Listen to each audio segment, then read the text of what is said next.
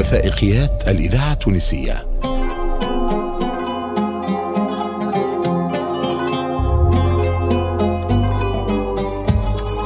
يا مكان.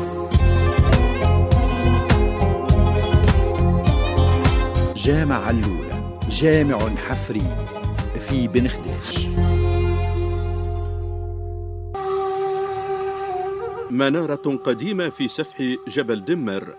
أعلى السلاسل الجبلية في بنخداش من ولاية مدنين بالجنوب الشرقي التونسي.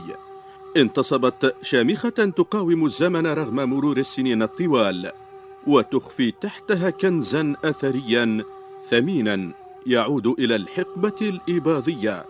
إنه جامع علولة الذي شيد في العام 565 هجري الموافق ل 1169 ميلادي. وفق ما يؤكده رئيس جمعية صيانة القصور والمحافظة على التراث ببن خداش كيلاني الذوادي. جامع اللولة كما تلاحظون ونحن نجلس أمامه علي بمنارة وفي الأصل هو جامع تحت الأرض لذلك لما علي بهذه المنارة صار مرئيا أمام المارة وهذا وهذا ما نرجح التسمية في شأنه. حسب جملة من الملاحظات تاريخيا يعود هذا الجامع حسب النقائش المتوفرة إلى القرن السادس وبالضبط إلى جماد الأخيرة من سنة 565 للهجرة.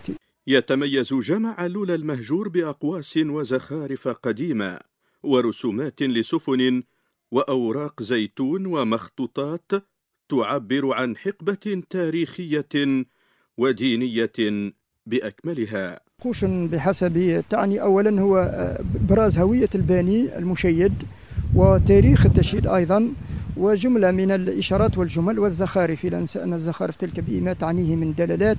عموما هي نصوص ظلت تحافظ على هوية هذا الجامع وتاريخه وهذا من أهم تقريب ما يمكن استنتاجه والحفاظ عليه. إلى جانب هذه المخطوطات والزخارف شيدت دواميس عميقة في هذا الجامع الحفري. ونفق بطول عشرات الأمتار. كان يمثل طريقا يسلكه طلبة العلم قادمين من مكان غير بعيد مخصص للإقامة والمبيت. داموس يقال حسب الرواية الشعبية أنه داموس ونفق لنف... لنتفق أولا أن هناك ثلاثة دواميس ونفق يمر حسب الاعتقاد إلى مساكن الطلاب المحيطة بهذه الجامعة على بعد 200 متر أو ما يقرب من ذلك من الخلف. هو جامع وجامعة في نفس الوقت التعبد والتحفيظ وهذه تقاليد المرحلة أو الحقبة الإباضية التي كانت تسيطر أو كانت منتشرة في منذ القرن الثالث إلى حتى القرن الثامن الهجرة في هذه المنطقة. هذه الأسرار والألغاز كادت تطمس بمرور الزمن لكن جامع لولا نفض الغبار عن جدرانه وكشف عن قيمته التاريخية والدينية حين أدرج في القائمة النهائية للتراث الإسلامي بمنظمة الإسيسكو رغم أنه يفتقر إلى الصيانة والترميم. بعد جهد الجمعية بجيالها المتعاقبة في الواقع وبالمعهد الوطني للتراث بالأساس والباحثين أمكن لنا سنة في نهاية 2019 من إدراج هذا المعلم في قائمة المنظمة الإسلامية للتربية والثقافة والعلوم الأيسيسكو ونحن نأمل من الآن فصاعدا مع غيره من الذي أدرج من معلم بن خداش أن تتطور وأن تصان وأن تحفظ وأن ترمم لما لا آه، نعم ظاهرة التخريب ظاهرة أكاد أقول وطني وشاهدتم كيف أنه تم حفر أنفاق جديدة فيه نفق أصلي ولكن الغاية منه كانت معلومة؟ أما الأنفاق الجديدة أو الخراب الجديد؟ لا نعلم آه، عما يبحثون تحت الأرض. على كل حال نحن قدمنا آه، شكاوى في هذا بهذا صدد المعلومات التراث. عسانا نتوفر على طرق حمايته عن طريق أشخاص أو حراس أو على الأقل إمكانية بناء وإغلاق الجامع. بباب يصونه ويحفظه ومع تتالي السنين تغير شكل العمران في بنخداش فخرجت البناءات من باطن الأرض إلى أعلى السلاسل الجبلية لكن الجوامع حافظت على دورها التعليمي لتتواصل رسالة جامع علولة وأبرز مثال جسده الجامع القديم بقصر أولاد مهدي. كانوا يحفظون القرآن الكريم جيلا بعد آخر في هذه الربوع. وبين المكان والزمان ذاكرة يستحضرها خليفة الذوادي شيخ سبعيني درس في جامع قصر أولاد مهدي ذات يوم. القصر هذا قريت فيه عام 49 هنا وتلام ده حبابي الجامع هذا. هذا جامع القصر الفوقي شكون قرانا؟ سي المولود البعبيدي الله يرحمه. حفظ فينا بالقرآن كل واحد عنده لوحة. وكل واحد عنده الطين نجو نملوا عليه اللي يحفظ يمشي يمحي اللوحة ويشيحها ويجي. يسطر له هو بالقلم ونتعبوا إحنا بالصمغ. واللي ما يحفظش لازم يقعد له يحفظ حتى كان يغدوا بعض غدو واللي يختم القرآن إيش يعمل؟ يعمل لنا معناها زرد يعمل لنا غداء ونمشي التلامذة الكل ونقرأ القرآن إحنا والمدب ونتعشوا ولا نتغدوا ويجوا معناها من من الظاهر يجيبوا الخزين وقت اللي يجوا ويصب الغربوس ويجيب الزيت وينادي التلامذة. نجلوا معناها على الغربوز ونبدو معناها نتهارش وساعات الواحد يهرب معناها ونجري ندور على على هالقلب هذا ونجو نجري نروح هنا.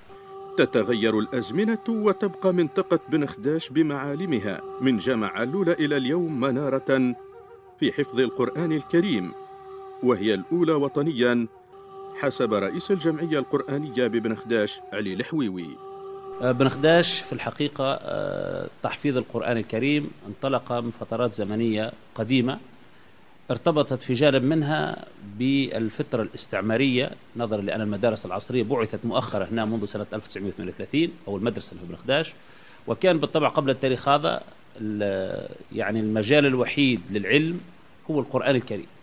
وكانت في ظل العلاقات المتينة بين أهل نفزاوي يعني في دوز وقبلي والعلاقات الوطيدة مع الحواية كانت العلاقات إذا مبنية بين عرش الحواية وعرش المرازيق وكانت انتشار بالطبع زوايا تحفيظ القرآن يعني في جهة المرازيق. كان باعثا على أن الشباب كان ينتقل يعني في سن أحيانا متقدمة نسبيا يعني مش صغار يمشوا كبار نسبيا لتع- لتعلم القرآن الكريم. فانطلقت إذا هذه البدرة منذ بالطبع سنوات قديمة.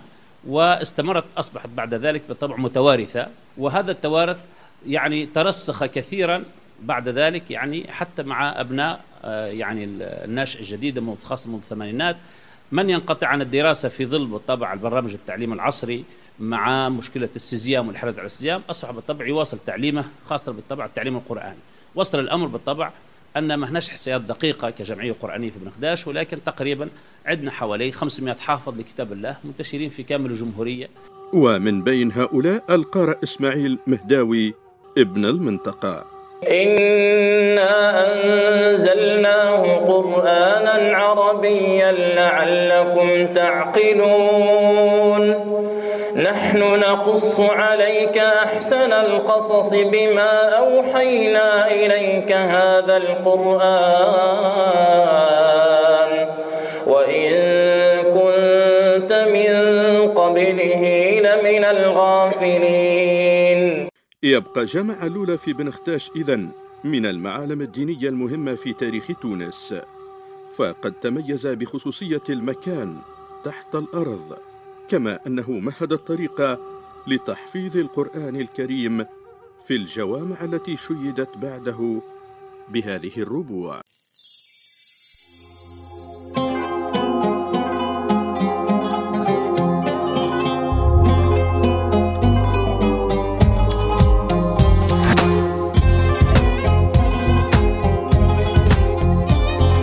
قدمت لكم إذاعة تطاوين جامع علولة بن خديش. عمل صحفي ميلود بن هلال. تصوير ومونتاج عبد الباسط قريده الشارة الموسيقية تلحين عادل بركوس. توزيع محسن الماطري. تصور محمد البصري. يا مكان. إنتاج الإذاعة التونسية 2021